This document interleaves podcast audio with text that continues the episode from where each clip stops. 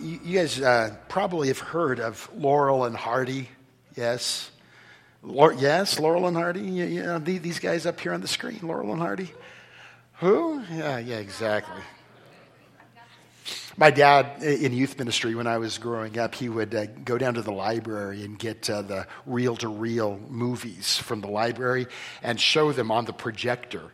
And so we would watch as a youth group, we would watch Laurel and Hardy stuff. They are hilarious. They're even funnier backwards because you used to be able to do that when you actually put it up on the screen. So we would watch everything. If they fall down, then they would fall back up. We had a great time. Stan Laurel, the, the, uh, the smaller of the two, famously on his deathbed, he was in the hospital for, for a while and he was very, very sick. He knew he was dying. He called the nurse over and he said in his own inimitable style, he says, Do you know what I'd like to be doing? I mean, you could just hear that, right? Do you know what I'd like to be doing? And the nurse says, No, I, I, I don't know. And he said, I, I, would like to be skiing. She goes, Oh, uh, Mr. Laurel, I didn't know you skied. And he says, I don't, but I would rather be doing that than what I'm doing now which was dying. You know, sometimes we do find ourselves in situations that we don't want to be in. We would never choose it for ourselves, even if we had a choice. I remember in my 20s, after a lifetime, albeit a short lifetime, but after a lifetime of just wanting to fall in love and find that person and get married, I, I knew that I wanted to get married in my early 20s, but there was nobody in my life. I, I remember God just letting me be hopelessly single. I didn't like that. That's not where I wanted to be. I've known couples who have tried and tried to conceive, desperately wanting to start a family, but to no avail. I know people even in this congregation who have to live in 24 7 pain, constant pain, literal physical pain, who would give anything to just live one day without the suffering. My wife, Jenny, and I just made a whirlwind trip right after VBS. We went uh, down, made a nine hour drive down to Manteca, California, in the valley there in California. We were going to a funeral of a, a good friend of mine and a great mentor of mine. It was good to be there. I wanted to be there, but if you catch my meaning, I didn't want to be there. I really would love to have been anywhere else than at a funeral of a friend. It was a valley. Yeah, we had traveled down the valley. It was a valley of weeping. I was very emotional going down. I was very emotional there. It wasn't a pleasant place to be.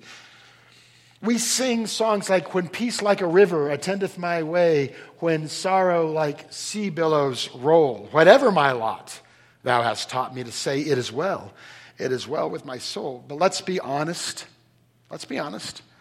Aren't there times when peace like a river does not attendeth our way? And when those sorrows, those sea billows of sorrows, they don't just roll, they crash all around us. Today's psalm, Psalm 84, you'll want to go there if you have your Bibles today, Psalm 84. I must confess that I truly did not understand it until I did a deeper study in preparation for this message. Now, I, I, know this psalm from a couple of the songs that we sing at church, and I've been singing for a long, long time in church. Uh, the, the words that the psalmist speaks, though, is he's not talking about where he is. That's what I always missed. I always thought that he was talking about where he was.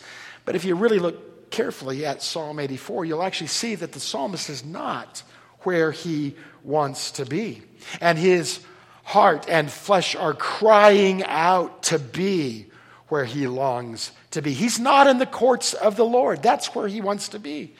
He's not as close to God's presence as he has been in the past. He's been there. He just doesn't feel like he's there right now. He remembers how good it was and he expresses a longing to be there once again. I don't know if you've ever been there. I have. So let's read Psalm 84. How lovely is your dwelling place, O Lord of hosts. My soul longs, yes, faints for the courts of the Lord. You can see the desperation there. You can hear that in his voice. My heart and flesh cry out to the living God. Even the sparrow finds a home. The swallow finds a nest for herself where she may lay her young there at your altars, O Lord of hosts, my King and my God. Blessed are those who get to dwell in your house, ever singing your, your name. Blessed are those whose strength is in you and whose hearts are the highways to Zion. Zion is another name for Jerusalem, where the temple was, where God's Spirit uh, dwelt. As they go through the valley of Baca, they make it a place of springs. The early rain also covers it with pools, and they go from strength to strength. Each one appears before God there in Zion, in Jerusalem, at the temple, in his presence. Verse 8 O Lord God of hosts, hear my prayer. Give ear, O God of Jacob. Behold our shield, O God. And by the way, he's talking about the king here. Behold our shield, O God. Look on the face of your anointed. For a day in your courts is better than a thousand elsewhere. And I would rather be a doorkeeper in the house of my God than to dwell in the tents of the wicked. For the Lord God is a sun and a shield, and the Lord bestows favor and honor. No good thing does he withhold from those who walk uprightly. O oh, Lord of hosts, blessed is the one who trusts in you. You know, in our spiritual journey, we live for those mountaintop experiences, don't we? Times where we feel very close to God, we're refreshed, we're encouraged. But we also understand that the way that life goes, also, there are not just mountaintops, there's also valleys. The valley of the shadow of death, as we looked at in Psalm 23, the valley of Baca here in Psalm 84. By the way, Baca means weeping or sorrow. And so, truly, this psalm, Psalm 84, is a song of pilgrimage. And, and scholars do tell us that uh, pilgrims that were making their way to Jerusalem would sing this song. This is one of them that they would sing. It's a song that leads the psalmist from pain into a place of God's presence. It's a pilgrimage, if you will, from pain into the presence of God. Did you catch that? He says, Man, even birds get to be there. Yeah, you could just see, man, I, can I build a nest there? Remember Wizard of Oz and that song, Somewhere Over the Rainbow? Dorothy said, Oh, if happy little bluebirds fly beyond the rainbow, why can't I? It's not like she's discouraged. No, she's now using this as motivation to say, if they get to go beyond the rainbow, I want to go beyond the rainbow. The psalmist is saying, listen, if happy little bluebirds make their nests, their home there in God's presence, then I want that too. And he uses it as a motivation to, to move, to, to actually begin this pilgrimage from pain into God's presence. Well, what about me? Well, when I find myself not where I want to be, do I wallow in my pain or do I use that understanding that I'm not where I want to be as a motivation to actually say, okay, well, then get up. If you're not where you want to be, get up and do some movement here. Like my mom would say anytime I would call her up and say, hey, mom, things are bad. I want a pity party. You want to come to my pity party? And I, I, I, would, I would pour out my heart to my mom over the phone. She lived a, two and a half hours away, and I was just, I was lonely, and I didn't know what God wanted me to do, and this was so horrible. And then there was this pause on the phone. And then she'd say, Well, ah, that told me she was not going to go to my pity party. And she said, Well, what has God been telling you? Have you talked to your Heavenly Father about this, not just your mom on the phone? Well, what are you going to do about this, Trey? Well, where's God leading you? you? You see, we all have pain and we all have choice. Do we just wallow in that pain? It, by the way, wallowing does sometimes make it feel okay. Poor me, poor me. But it doesn't ever change anything, does it? Does it? I mean, you just stay there. You don't ever get up and walk and, and move and, and go anywhere else. The psalmist uses his situation of saying, I'm not where I want to be. And he uses that as motivation to actually begin this pilgrimage back to God. And it's while he's on this journey that he observes some things, he learns some things, he discovers some things. Number one, he, he remembers that he's not alone on this journey. And by the way, I'm not just talking about, well, God is with him. Of course, God is with him. But sometimes we can't feel God. Sometimes we don't know where God is, even though we know up here that God is with us. I'm not just talking about the fact that God's Spirit is with him, he's not alone on his journey. If you look there back in, in verses 5 through 7, he talks a lot about in the plural. There are those on this journey. There are those who go through the valley of Baca. There are others there. It's a highway that he, that he speaks of. Now, I'm from, I'm from California. Sorry. I escaped. I'm from, Cal- I'm, from the, I'm from the Bay Area. I learned to drive in San Jose. I know about highways. They have highways coming out the wazoo. Uh, they have Highway 101. They've got 80, 180, 280, 380, 480, 580, 680, 780, 880, and 980. I'm not kidding you. And those are just the big ones. There are, and where there's highways, guess what? There are people. There's traffic. You never are the only one on the highway. And such is the, the, the experience of the psalmist. He says, Man, blessed are those who are on this highway to Zion. Uh, in their heart, they are on this highway to the holy city. So he understands he's not alone. And that's a good thing to remember when you're struggling with pain. Because pain, by its very nature, is isolating.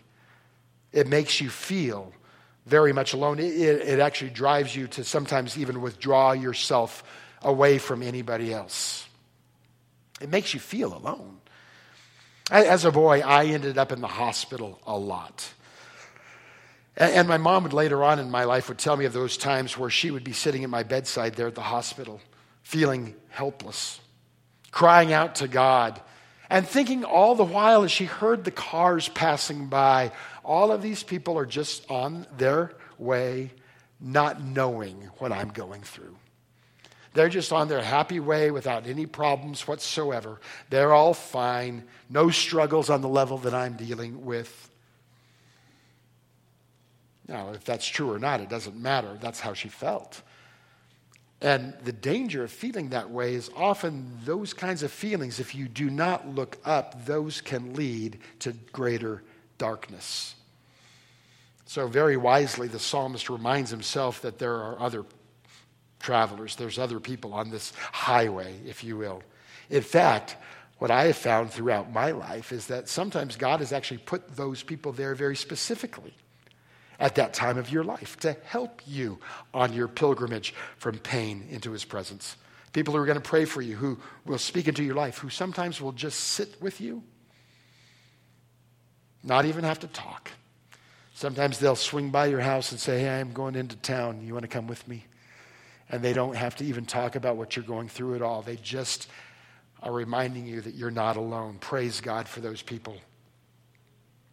Secondly, on the pilgrimage, there's an opportunity for us as we pass through. And again, just like when we talked about the valley of the shadow of, the, of death in, in, in Psalm 23, we don't stay in the valley of the shadow of death, nor do we stay in the valley of weeping, of Baca, at all.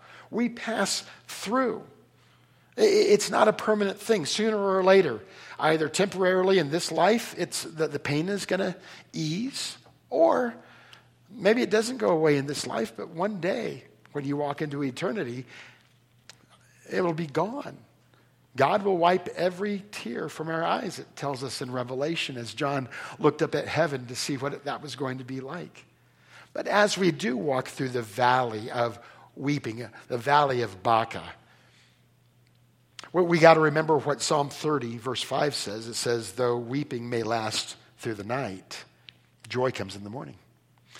Though weeping may last for two weeks, joy eventually is there. Though, though weeping may last two years, joy will always win out and be there.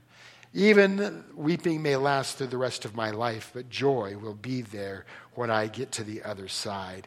As I walk through, here's I, I, have an opportunity now. The psalmist speaks of those who travel through the valley of Baca, making that valley springs, which means that God can use your pain, your struggles, to actually minister to people who come behind you. You may think nobody understands what I'm going through. Uh, that, that very well may be. But down the road, a year from now, five years from now, maybe God will put somebody in your life that is going through the exact same thing. And now you are able to be that one that sits with them, that comforts them, that speaks peace to their life that actually takes that valley of, uh, of weeping, of Baca, and making it a spring of refreshing water for fellow travelers that come along afterwards.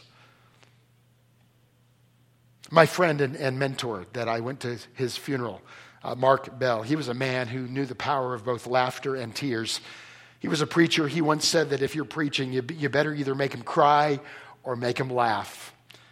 In other words, Mark knew how to connect with people where they were at and to touch their lives in a very real way. Here was a man who, in the last few years of his life, struggled, struggled physically. He was in the midst of pain, he was dying and in his last days, spending his days there in a care facility, when his family or when close friends came to visit him, they found him wheeling around the care facility in a wheelchair, singing, On the road again. Just can't wait to get on the road again. And they spoke of Mark with laughter. Why? Because Mark, Mark was in pain. He was hurting. But he knew he was not the only one hurting. He knew that other people would be there at his memorial service who were hurting in their hearts, and he wanted to give them something, some kind of comfort. He wanted to give them springs of refreshment so that they would be able to say goodbye to him. Even with the sorrow, to have joy of knowing that they would see him once again. So he made them laugh. He created springs and pools of comfort. Church, whatever you're going through, God will use if you let Him.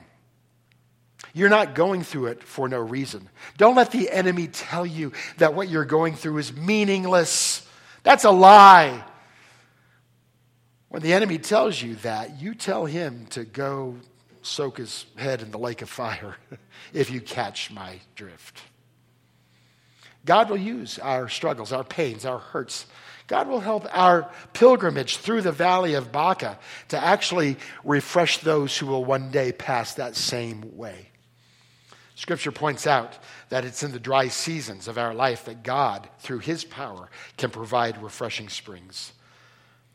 But it's not just for the future generations, it's also for people here and now. I, I told you, He's praying for the king that, that blows me away. Normally, when I'm in pain, when I don't understand what's going on, I kind of get into myself. I, I, I focus in on my problems, my pain, my stuff. And yet, here's somebody who is praying for other people. We have a gentleman in our third service, a guy named Richard. Every time he has to go to the ER, every time he has to go see the doctor, every time he is in pain, he looks for other people that he could be ministering to. What an amazing testimony. That, that it, our pain is not just for the future generations, but even in our pain, we can be lifting up people here and now. I feel ashamed when I see the psalmist praying for the king because honestly, I get so inwardly focused when I don't feel good that I forget that there are other people who need my encouraging words, and that sometimes God even brings me out of my pit when I do minister to other people. But the power to do all of this lies in this keeping this one thought in mind. I have to get into his presence. That's the only place I'm going to find this power. If I don't get there, I will spiritually die. And so that's why we see these absolute truths that are put into Psalm. Either better is one day, better is one day in your courts, better is one day in your house, Better is one day in your courts than thousands elsewhere. Or if you know the other song, and I would rather be a doorkeeper in your house than to spend my whole life somewhere else. Why?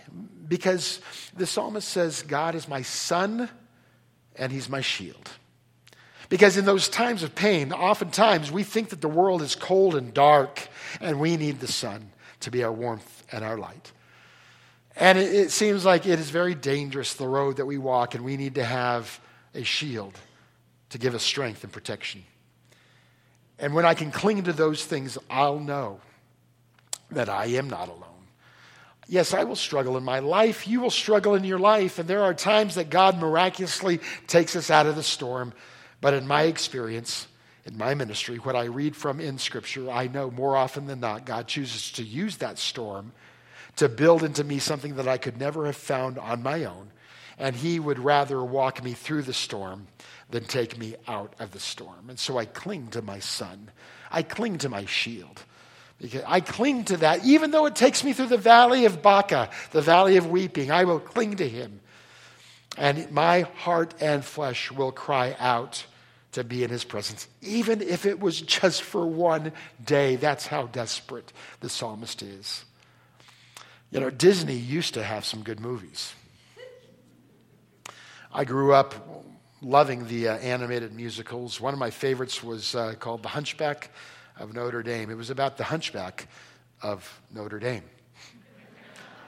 A twisted, crippled man who had been locked away in the Notre Dame Cathedral by his guardian, who was embarrassed by him, wanted to lock him away in the bell tower there, and that was his job was to ring the bells there of Notre Dame. And, and as he would look down there on, on the, the square of all the people, far, far below him, he would begin to imagine what their lives were like. He couldn't be with them, he wanted to. Disney has this amazing song at the beginning of that movie where Quasimodo, the hunchback of Notre Dame, is singing, If I could just spend one day out there, then I swear I'll be content with my share because I will have spent one day where I wanted to be. And that's ultimately what the psalmist is saying here. I can think of no better summary of Psalm 84 than even if it was just one day, that's all I need. I, I, get my breath of fresh air of His Spirit. And even if I was just a servant, just the guy at the door welcoming people in, if I could do that for one day, that would be far more fulfilling than any other place that I could live the rest of my life. Monty, why don't you bring your team on up? We're getting ready to sing Better is One Day. But before we do, I, I want you to really have a, a heart to heart with God. You know, I love you guys. I love serving as your pastor, and I love these times where we can get very real with God. Because God wants to bring you into a community. And some of you have not yet made your way into that community. I'm not just talking about a Sunday morning for an hour and 10, hour and 15 minutes. There's a song that we often sing. It's called Chain Breaker. And one of the lines goes If you've got pain, he's a pain taker. For those of you who have not yet come to a very strong faith in Jesus, I want you to know that the gospel is very clear. For the times that you have pain, Jesus came to bear that pain, to walk you through that pain. That song also says he's a chain breaker. If you have never come to Jesus and you still are steeped in your sin, those chains of sin binding you, the addictions wearing you down, you need to know that Jesus came to free you from those chains, that he went through the struggle and the pain of the cross so that you might find life. God promised to lead us down the highway even if it takes us through the valley of Baca, he promises us to take us down the highway into the holy city.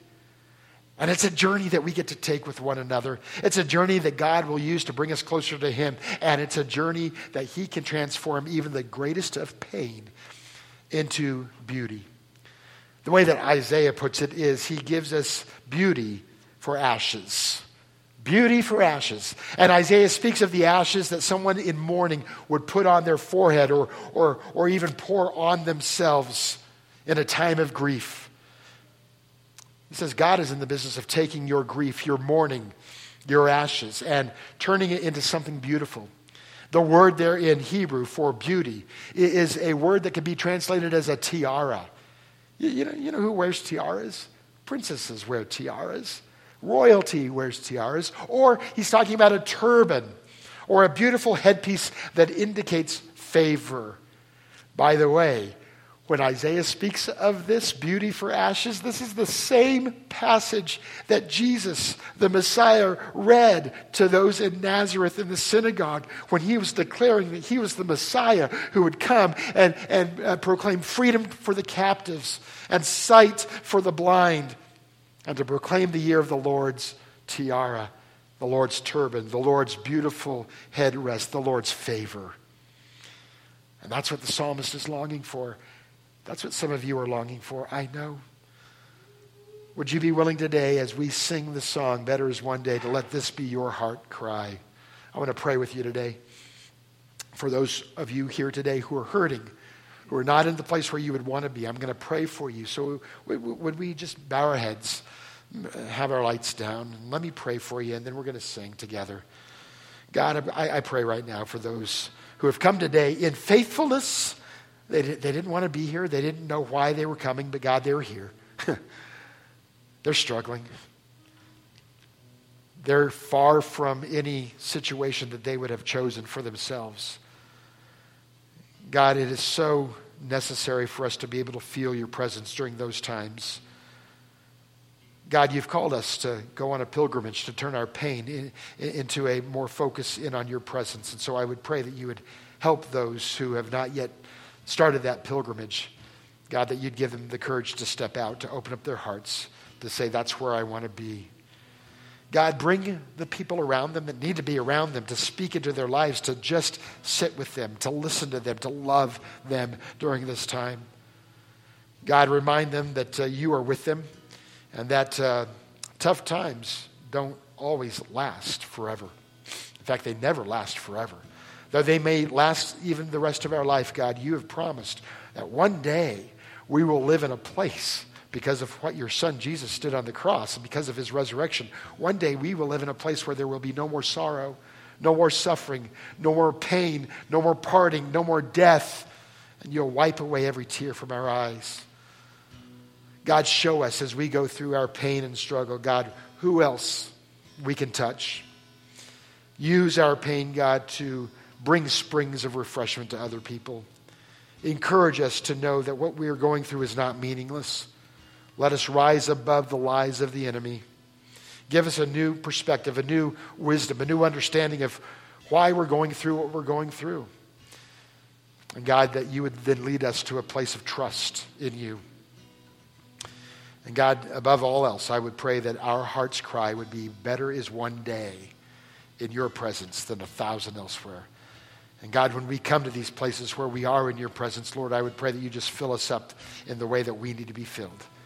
God, thank you again for being a part of what we're doing here today. We, we love you and we want to shine for you. I pray this in Jesus' name. And all God's people said, Amen.